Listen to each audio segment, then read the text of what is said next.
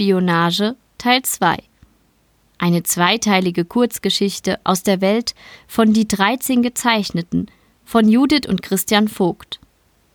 Spoilerwarnung. Die Geschichte spielt zwei Jahre nach der Trilogie. Das meiste dessen, was ich über Tee gelernt habe, ist streng geheim. Aber eine Sache ist ganz und gar nicht geheim, und das ist folgendes. Pfefferminztee ist kein Tee. Es ist ein Kräutersud, ein Heißgetränk, eine Arznei, kein Tee. Tee heißt Tee, weil er aus der Teepflanze gewonnen wird, die in den Tongmeng Hayang heimisch ist, jener Staatenföderation am östlichen Ende des zapatischen Kontinents, von dem ich niemals gedacht hätte, dass ich ihn einmal entlangreisen, mit einem Schiff sowie mit einem Kamesel, geschweige denn, dass ich so tief ins Innere vordringen würde. Tee ist grün, schwarz oder weiß, und das sagt nichts über die Pflanze aus, sondern über die Handwerkskunst der Fermentation. Es gibt dennoch 67 hohe Arten der Teepflanze, davon werden 61 im Lahnhochland angebaut. Geerntet werden Blätter und Knospen, der Strauch ist immer grün und es ist daher im Laufe seines Daseins möglich, unterschiedliche Ergebnisse mit derselben Pflanze zu erzielen, was Geschmack, Intensität und belebende Fähigkeiten angeht. In den Teeanbaugebieten dreht sich beinahe alles um Tee. Menschen ernten die Pflanzen vorsichtig und kenntnisreich mit der Hand und bearbeiten sie weiter. Kleine Kooperativen verkaufen Tee an einen regionsweiten Großhandel, wo er wiederum ein ausgeklügeltes Verzollungs-, Steuer- und Überprüfungssystem durchläuft, bis die Lieferungen am Hafen ankommen und in die anderen Provinzen, die Nachbarländer und sogar bis nach Aquintien ins Huskalreich und nach Sygna geliefert werden. Bildung, Politik, Alltag, Arbeit des Finanzsystems, im Lahnhochland ist all das vom Tee durchdrungen, wie die Luft in den Teehäusern vom aromatischen Dampf des Aufgusses. Ja, ja, ich weiß. Ich gerate ins Schwärmen, und dann werde ich immer so hölzern. Ich lebe mit einem ehemaligen Theaterkritiker zusammen, der kein Blatt vor den Mund nimmt, wenn es darum geht, mir nicht zu schmeicheln. Also zurück zu nüchternen Allgemeinplätzen zum Thema Tee. Der weiße Tee ist der am wenigsten behandelte. Für ihn werden junge Blätter geerntet und sofort in der Sonne getrocknet, damit die Inhaltsstoffe nicht reagieren. Diese Reaktion ist aber das, was andere Teesorten ausmacht. Und die Teespionage, die Guillaume und ich vereiteln sollen, oder auch nicht, wenn es nach Vierweg geht, betrifft sowohl das Schmuggeln einiger vermehrungsfähiger Setzlinge als auch das Wissen um diese Reaktion und wie man dem Tee damit unterschiedliche Geheimnisse und Wirkungen auf den menschlichen Körper entlocken kann. Deshalb wäre es ganz und gar verboten, wenn ich letzteres niederschreiben würde. Und daher kommt hier nun eine ganz und gar hölzern bildhafte Reisebeschreibung. Doch vorher eine kleine Zusammenfassung, wie wir als T-Spion-Doppelagenten ins Lahnhochland gelangten, das eigentlich für Leute wie uns denkbar unzugänglich ist. Einer der Purpurmäntel gibt sich in der Teemetropole Hangxiao als Christophe de Saint-Valzac aus. Oder vielleicht ist er es auch tatsächlich. Ich habe keine Ahnung mehr, was Wirklichkeit und was Schein ist. Der Adel ist zwar abgeschafft, aber Geldadel hat eben immer noch Geld, weshalb de Savalzak einiges an Wert auf dem Heiratsmarkt in den Tongmeng Hayang erzielt, auf dem vor allem das wohlhabende Beamtentum Bande fürs Leben knüpft. In Hangxiao geben wir nun also die Verlobungsentourage. Wir sollen uns so auffallend aquinzig geben wie möglich, wie die Pfaue durch die Handelsstadt stolzieren und Geld für die Ausstattung unseres Herrn ausgeben. Wir sollen dabei möglichst viele Blicke auf uns ziehen, dabei aber so uninteressant plump und seicht wie möglich daherkommen, während des Saint-Valsac Treffen mit drei an einem Bund fürs Leben interessierten Menschen anberaumt. Seine Balzfähigkeiten sind wirklich vortrefflich, und so stellt sich heraus, dass alle drei geradezu für ihn entbrennen. Mit Händen und Füßen sollen wir in der Stadt ausplaudern, dass Dessin-Valsac noch nicht ausreichend beeindruckt ist und sich ein Leben in der Lahn-Provinz nicht vorstellen kann. Zu arm schiene ihm die Provinz an Kultur und wirtschaftlichen Perspektiven. Guillaume und ich haben rasch heraus, wie wir ein Gespräch führen müssen, damit Leute hellhörig werden. In einer Handelsstadt verstehen viele durchaus genug, wenn Aquinzacken plaudern. Die drei Angebeteten überbieten sich schier mit abendlichen Vergnügungen. Eine Beamtin lässt einen ganzen Zirkus nur für ihn auftreten. Eine zweite entführt ihn in einem Boot, das aussieht wie eine Orchideenblüte, zu einer Flussschifffahrt. Und der dritte Interessent an einem Bund schlägt ihm eine Reise tiefer ins Landesinnere vor. Treffer versenkt. Unser Purpurmantel sagt zu und gibt den beiden ebenso entzückenden wie entrüsteten Beamtinnen einen Korb.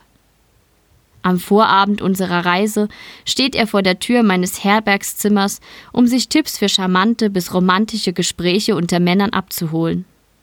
Dabei dachte ich, ich hätte meine Neigungen auf der Reise diskret verschleiert, aber mein Schauspieltalent lässt wohl nach wie vor zu wünschen übrig. Und nun sind wir also unterwegs ins Lahnhochland. Und jetzt kommt meine bildhafte Beschreibung, vermutlich ein wenig hölzern.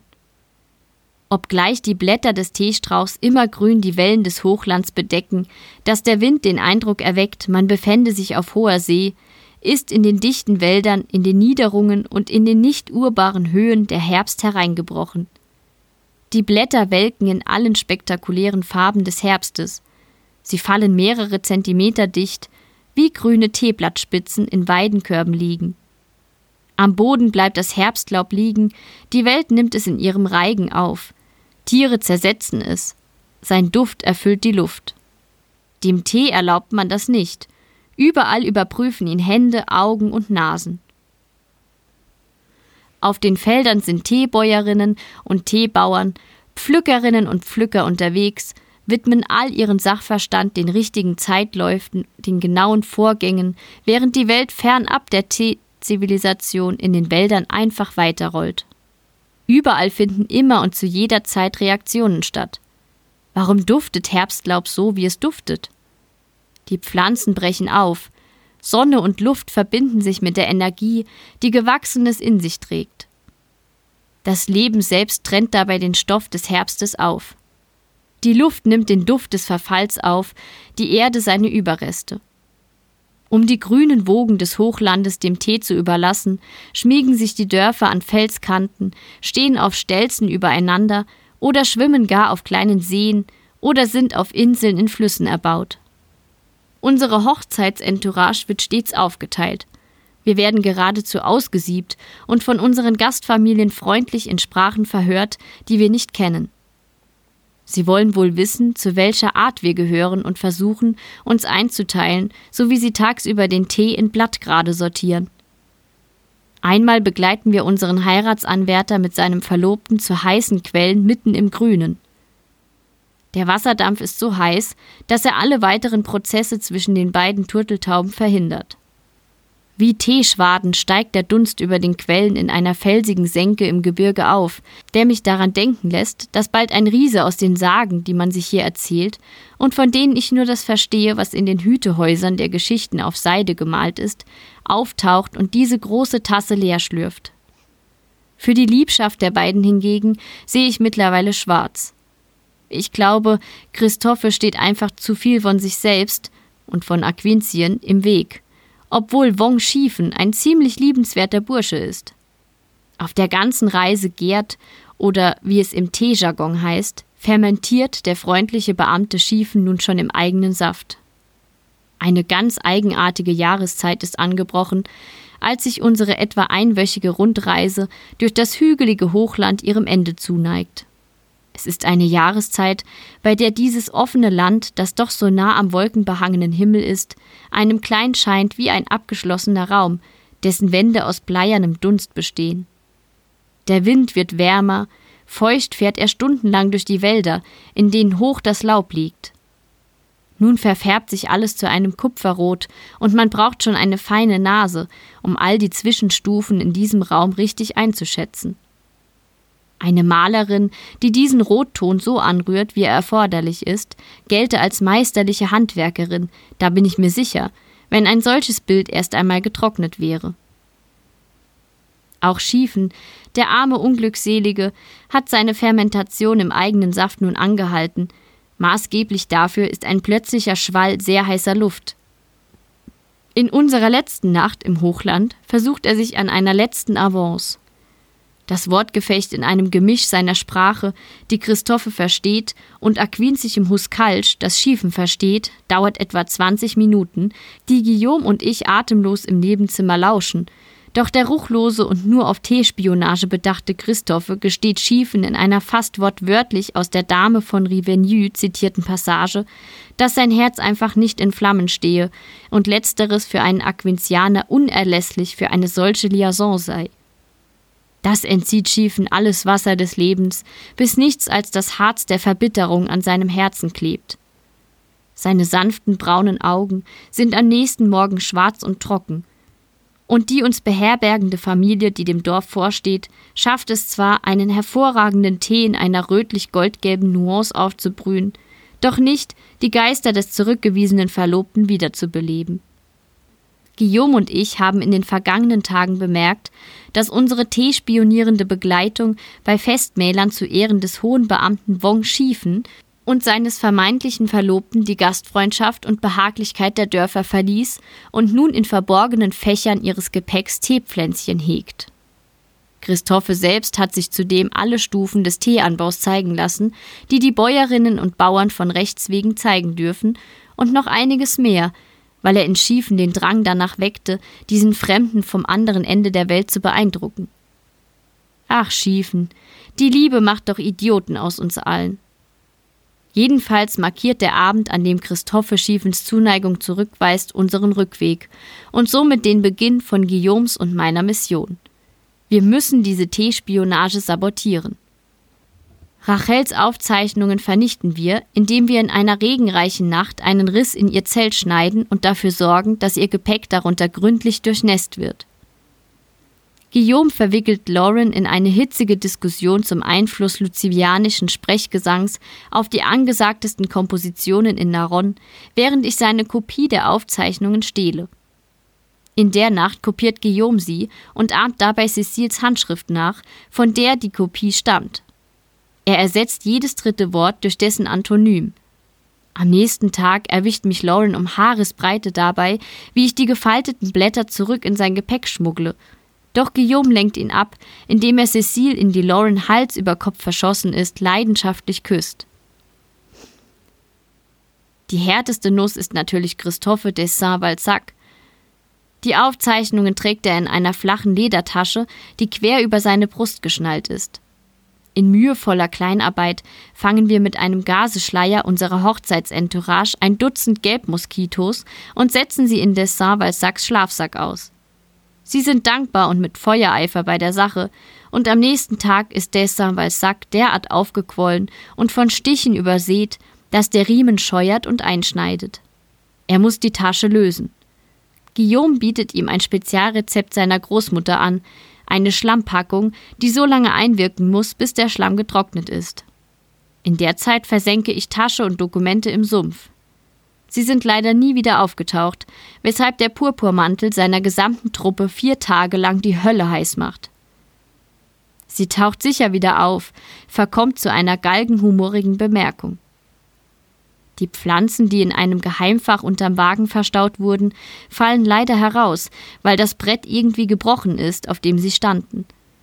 Als wir sie abends gießen wollen, sind sie einfach fort. Tragisch. Die Pflänzchen, die Josephe im doppelten Boden seiner Truhe transportiert, sind eines Tages empfindlich in den Verschlussmechanismus dieses doppelten Bodens verklemmt und gebrochen. Traurig, die Samen, die Leon in den Sohlen seiner Stiefel transportiert, verschwinden eines Nachts zusammen mit dem Schuhwerk. Das müssen Affen gewesen sein. Verwunderlich. Ich weiß, das war ziemlich plump, aber Christophe selbst erwischt uns beinahe, wie wir im Dunkeln versuchen, die Sohlen abzulösen. Und wir wissen uns nicht anders zu helfen, als die Stiefel dezent hinter uns in den Fluss gleiten zu lassen. Als er fragt, was wir da Anstrengendes tun, bekommt er eine Antwort, die er nach dem Debakel mit Schiefen nicht hören will, die aber immerhin verhindert, dass er einen näheren Blick auf uns wirft. Dass Guillaume einen Teesetzling stiehlt, den Wurzelballen in ein Tuch wickelt und das Pflänzchen in der weiten Hose an seinem Unterschenkel gebunden trägt, ignoriere ich ebenso wie die Tatsache, dass er eine Handvoll haselnussgroßer Teesamen in einem Beutel mit Nüssen mit sich herumträgt, aus dem er immer wieder vorgibt zu essen. Die Stimmung ist sehr gedämpft, als wir mit einem Flussschiff in Lanwan ankommen, wo wir uns wieder Richtung Westen einschiffen wollen.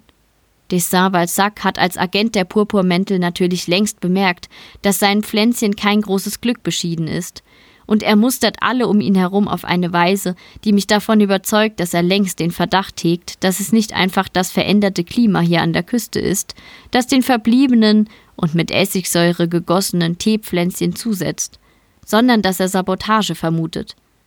Teespionspionage. In Lanwan hat er jedoch genug damit zu tun, seine langsam eingehende pflanzlichen Mündel durch die Grenzkontrollen zu schmuggeln, was Guillaume und mir ein bisschen Zeit verschafft, um unsere Option abzuwägen. Ich habe es mir überlegt. Ein Vierwegschiff in heimatliche Gefilde würde verhindern, dass wir unterwegs von Aquinzacken gelünscht werden. Vierweg hat ein Kontor hier in der Stadt. Wir müssen uns nur melden, dann gehen wir dort an Bord, statt in Kauf zu nehmen, dass Christopher allen in seinem Gefolge einmal die Daumenschrauben anlegt. Es gab Bedingungen für eine solche Fahrt. Ich weiß und ich habe vorgesorgt. Du hast Lydias unlauteres Angebot angenommen? Na hör mal, ich bin nur auf Nummer sicher gegangen. Eine reine Vorsichtsmaßnahme für den Fall der Fälle. Und jetzt ist dieser Fall nun einmal eingetreten. Nigel, für Moralismus läuft uns die Zeit davon. Und denk nicht, ich habe nicht aus deiner Reisebeschreibung herausgelesen, dass du auch alles Wichtige für Ismail festgehalten hast. Aber ich habe in der Reisebeschreibung auch erwähnt, dass sich diese Vorgänge nicht einfach so nach Anleitung nachahmen lassen. Es ist meisterliche Handwerkskunst. Es braucht nicht nur Wetter und Klima in den Höhenlagen in genau diesem Land, es braucht auch diese Leute. Sie haben jahrhundertealtes Wissen verfeinert und Vierweg genauso wie Aquintien soll ihnen für ihren Tee einfach einen guten Preis zahlen, statt gegen ihr Recht zu verstoßen und selbst Teeplantagen anzulegen. Das ist wie der Raub unserer Handwerkszeichen. Du erinnerst dich vielleicht an den Krieg, den das ausgelöst hat? Bist du fertig? Denn du hast in allem recht, aber ich erkaufe uns mit dieser blöden Teepflanze an meinem Bein den Weg in Vierwegs Kontor, wo wir in Sicherheit sind. Du hast es gerade gesagt. Er kann mit meiner albernen Pflanze und deinem albernen Reisebericht auf keinen Fall eigene Teeplantagen anlegen, aber wir erkaufen uns damit unser Leben. Willst du lieber von Christophe über die Planke geschickt oder in Naron unter das Fallbeil geraten? Nein. Dann lass uns gehen, verdammt nochmal. Das heißt, dann lass uns gehen und überleben, verdammt nochmal. Was wir nicht bedacht haben. A. Christophs Agentinnen und Agenten schalten schnell. Als wir uns dazu entschließen, uns abzusetzen, kommt das einem Geständnis gleich. Dessin-Valzac brüllt und sofort trampeln Stiefel hinter uns her. Guillaume stößt einen Marktstand voller Porzellan hinter uns in den Weg, sodass B. uns auch sofort die hiesigen Behörden auf den Fersen sind und C. das Vierwegkontor liegt auf der anderen Seite der Zollkontrollen. Dessin-Valzac und die örtlichen Gesetzeshütenden hinter uns, der Zoll vor uns. Eine Teepflanze an Guillaumes Bein, Teesamen in der lächerlichen Tarnung einer Zwischenmahlzeit. Das sieht nicht gut für uns aus. Als wir am hohen Zaun entlanglaufen, auf dessen anderer Seite friedlich das Vierwegkontor aufragt, gellt des Savalsacs Stimme einen Schießbefehl. Guillaume flucht, wir rennen schneller. Die Zollstation kommt in Sicht. Hier werden Vierwegswaren bereits verzollt, bevor sie ins Kontor gebracht werden. Das Kontor befindet sich gewissermaßen auf sygneischem Boden. Wenn wir es dahin schaffen. Stimmen in verschiedenen Sprachen bellen uns hinterher. Bitte, es geht um Leben oder Tod, lasst uns durch! ruft Guillaume den drei Zollwächterinnen schon von weitem zu. Sie starren uns perplex entgegen, uns und unserem Rattenschwanz aus aufgebrachten Verfolgern. Wir haben nichts zu verzollen. Wir suchen Asyl. Wir sind Sygnäer. Wir werden von feindlichen Aquintianern verfolgt. Die drei Beamtinnen tauschen Blicke und diese kleinen Gesten, die ich noch nicht komplett durchschaut habe und die ich gerade in der Befürchtung, jeden Moment von hinten erschossen zu werden, nicht lesen kann. Für den Augenblick sieht es für sie hoffentlich so aus, als würden die örtlichen Gesetzeshüter unsere Verfolger verfolgen und nicht uns. Als der erste Schuss aus einer aquinzischen Pistole sowohl an mir als auch an einer der Zollbeamtinnen vorbeipfeift, kommt Leben in die mit der höchsten Mütze. Sie schreit ihre Mitstreiterinnen an und sie bilden eine Gasse, heben den Schlagbaum an und richten züngelnde Flammenstäbe nach vorn. Das wirkt gleichzeitig einladend und abschreckend, aber wir entscheiden uns, unter dem halb geöffneten Schlagbaum und zwischen den gezückten Flammenstäben hindurch zu stolpern, auf die andere Seite, auf sygneischen Boden. Hinter uns knallt der Schlagbaum herab und es kommt sofort zu einem hitzigen Geschrei, aus dem des Saint-Valsacs Stimme am lautesten hervorsticht. Wir bringen uns hinter dem Zollhäuschen in Sicherheit. Vielleicht werden wir noch als Porzellanzerstörer verhaftet, aber mutmaßlich nicht mehr von Aquinzacken erschossen. Ich danke dem großen Handwerker aus tiefster Seele, und Guillaume packt meine Hände, weil er am ganzen Leib zittert und sich daran festhält. Mir wird erst ein paar Sekunden später klar, dass er lacht. Plötzlich ist es, als wären wir wieder aus dem Theater geflohen, und ich weiß, dass er dasselbe denkt, denn er grinst mich so wissend an, und ich falle ihm um den Hals, auch wenn er es uns mal wieder in die größten Schwierigkeiten manövriert hat. Hast du die Pflanze noch am Fuß? flüstere ich ihm ins Ohr. Er macht einen bejahenden Laut. Zwei Seelen wohnen, ach, in meiner Brust, um das Theaterstück zu zitieren, das vor unserer Abreise so gefloppt ist. Einerseits, gut, dann werden Vierwegsleute sich an die Abmachung halten, uns nach Hause zu bringen. Andererseits, schlecht, denn dann haben wir tatsächlich Teespionage betrieben. Es sei denn, ich besiegle auch das Schicksal dieser Pflanze auf dem Weg, falls sie uns überhaupt denselben Weg nehmen lassen. Meine ach seufzenden Seelen werden jedoch je unterbrochen, als eine Stimme uns auf Huskalsch mit starkem Tongeinschlag zur Ordnung ruft. Es ist eine vierte Zollbeamtin, die in Begleitung einiger Angestellter des Kontors auf uns zuhält. Sie trägt die mit Abstand höchste Mütze. Erklärt diesen Tumult, sagt sie ganz ohne Grußformel, was bedeutet, dass sie sehr aufgebracht sein muss. Nun, beginne ich, und versuche Guillaume zu übertönen, der uns sicherlich nur in Schwierigkeiten bringen wird. Wir wurden dabei erwischt, wie wir als Doppelagenten aquinzische T-Spionage vereitelt haben und suchen nun den Schutz unserer Heimatstadt. Sie zieht die Augenbrauen hoch, doch in ihren dunklen Augen lauert der Zweifel. Dann fährt sie kurz entschlossen zu den anderen Beamtinnen herum, vor deren Schlagbaum nun Ordnungshüter versuchen, die aquinzischen Pistolen zu beschlagnahmen. Sie nehmen Schusswaffen hierzulande ziemlich übel, haben doch die benachbarten Zarenreiche mit ihrem Schattenpulver einiges an Unheil über die Grenzgebiete gebracht. Sie gibt ein paar knackige Befehle, die ich nicht verstehe, und als ihr Blick dann wieder zu uns schweift, sieht sie langsam, sehr langsam an Guillaume herab der bei den letzten Schritten Teeblätter, Erde und kleine Stängel hinterlassen hat. Beim Spurt muss der Ballen zerrissen sein. Ich denke, ich veranlasse nun euer aller Verhaftung, sagt sie betont nüchtern. Die hohe Teemeisterin Sigo Kimun trägt die rote Uniform der höchstrangigen Beamtinnen und Beamten und dazu auf der ausrasierten hohen Stirn die sieben tätowierten Male der Tugenden, was sie, wenn ich das richtig verstehe, außerdem zu einer geistlichen Hüterin von Geheimnissen macht.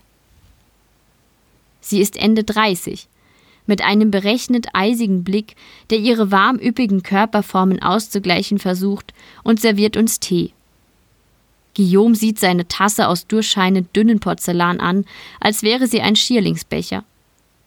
Die hohe Teemeisterin versteht Huskalsch, zieht es jedoch vor, es nicht zu sprechen – und so sitzt ein junger Dolmetscher mit uns um das kleine Tischchen herum auf Kissen. Die ehr- und tugendhafte Sigu Kimun, Trägerin aller 14 Sigu-Grade der Teevervollkommnung, möchte sich mit diesem Schluck des kostbarsten Tees bei euch bedanken. Er wurde 150 Jahre lang in einem Langzeitverfahren bearbeitet, das nur jeweils eine Meisterin ihrer Generation beherrscht. Zurzeit ist natürlich Sigu Kimun diese Geheimnishüterin. Ihr Tag beginnt damit, über 150 Jahre andauernde Prozesse zu wachen, sie zu bewerten und zu verfeinern. Dies ist das Wertvollste, was die Lan-Provinz euch bieten kann. Und zugleich wird dieser Tee niemals verkauft und hat somit keinen materiellen Wert. Er ist gewissermaßen unermesslich. Guillaume räuspert sich beklommen. Wir verstehen, ja, das tun wir tatsächlich. Die Botschaft ist sehr klar. Wir haben kein einziges der Teegeheimnisse dieses Landes verdient. Die Sigu lächelt, doch ihre Augen ruhen bedeutungsschwer auf Guillaumes Tasse, die in seiner Hand bebt. Der Tee darin bildet Ringe. Die kunstfertige und nach Vollkommenheit ihres Handwerks strebende Sigo Kimun wünscht euch und euren Nachfahren Gesundheit und ein langes Leben. Und damit trinkt die Sigu, Guillaume wirft mir einen herzzerreißenden letzten Abschiedsblick zu und trinkt dann ebenfalls, in der Gewissheit, dass sie ihn mit diesem Tee töten wird. Der Geschmack ist, nun, ich kann vermutlich 150 Jahre der Fermentation nicht richtig würdigen. Eigen, rauchig wie ein Kartenschinken, malzig wie dunkles Bier und mit dem Nachgeschmack der Blüte eines lange vergangenen Jahrs.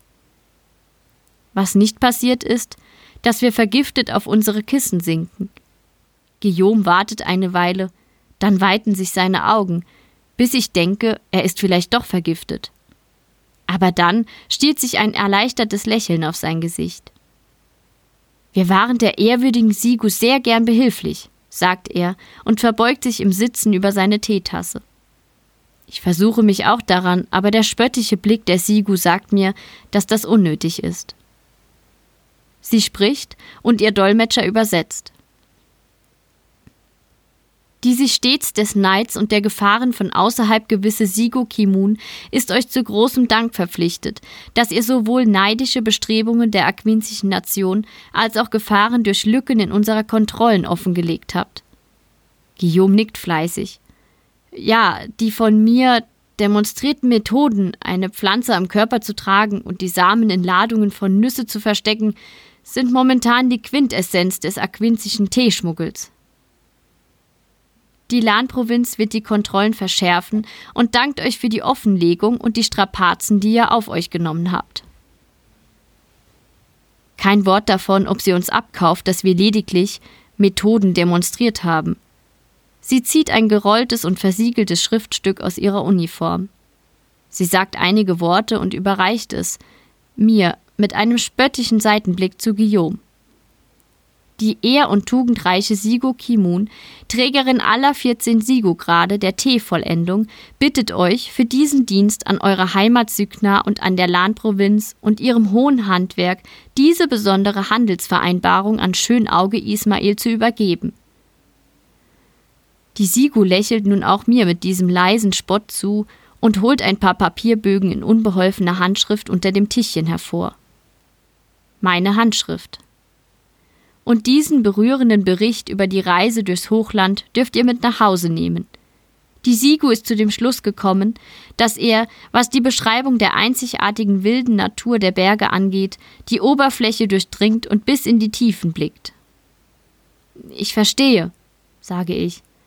Guillaume grinst und versteht auch.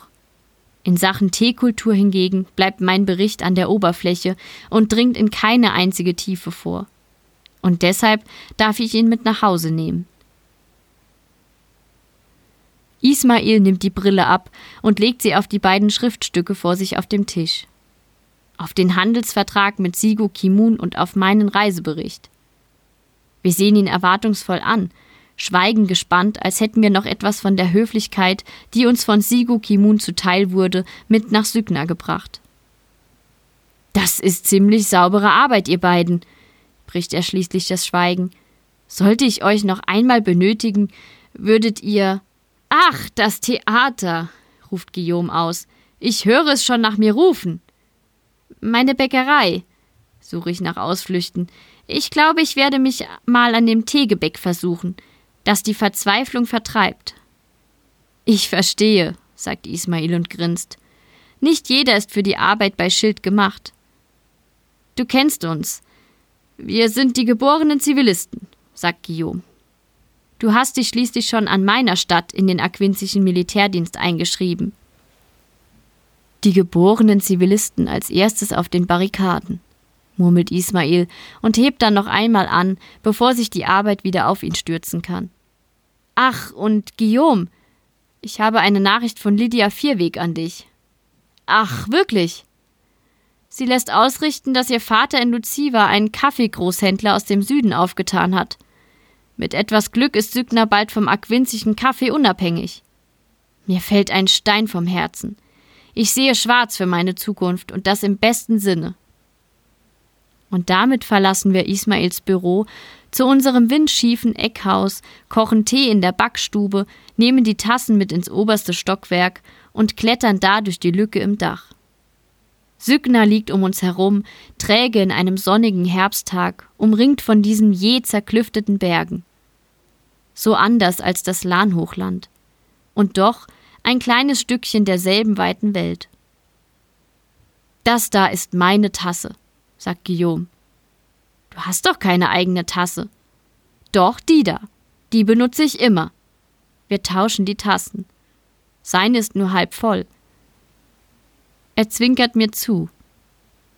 Du bist eine Nervensäge, sage ich. Aber du bist meine Nervensäge. Ende Teil 2 Sie hörten T-Spionage Teil 2 von Christian und Judith Vogt. Gesprochen von Verena Wilhelmi. Eine Produktion von podyssey.de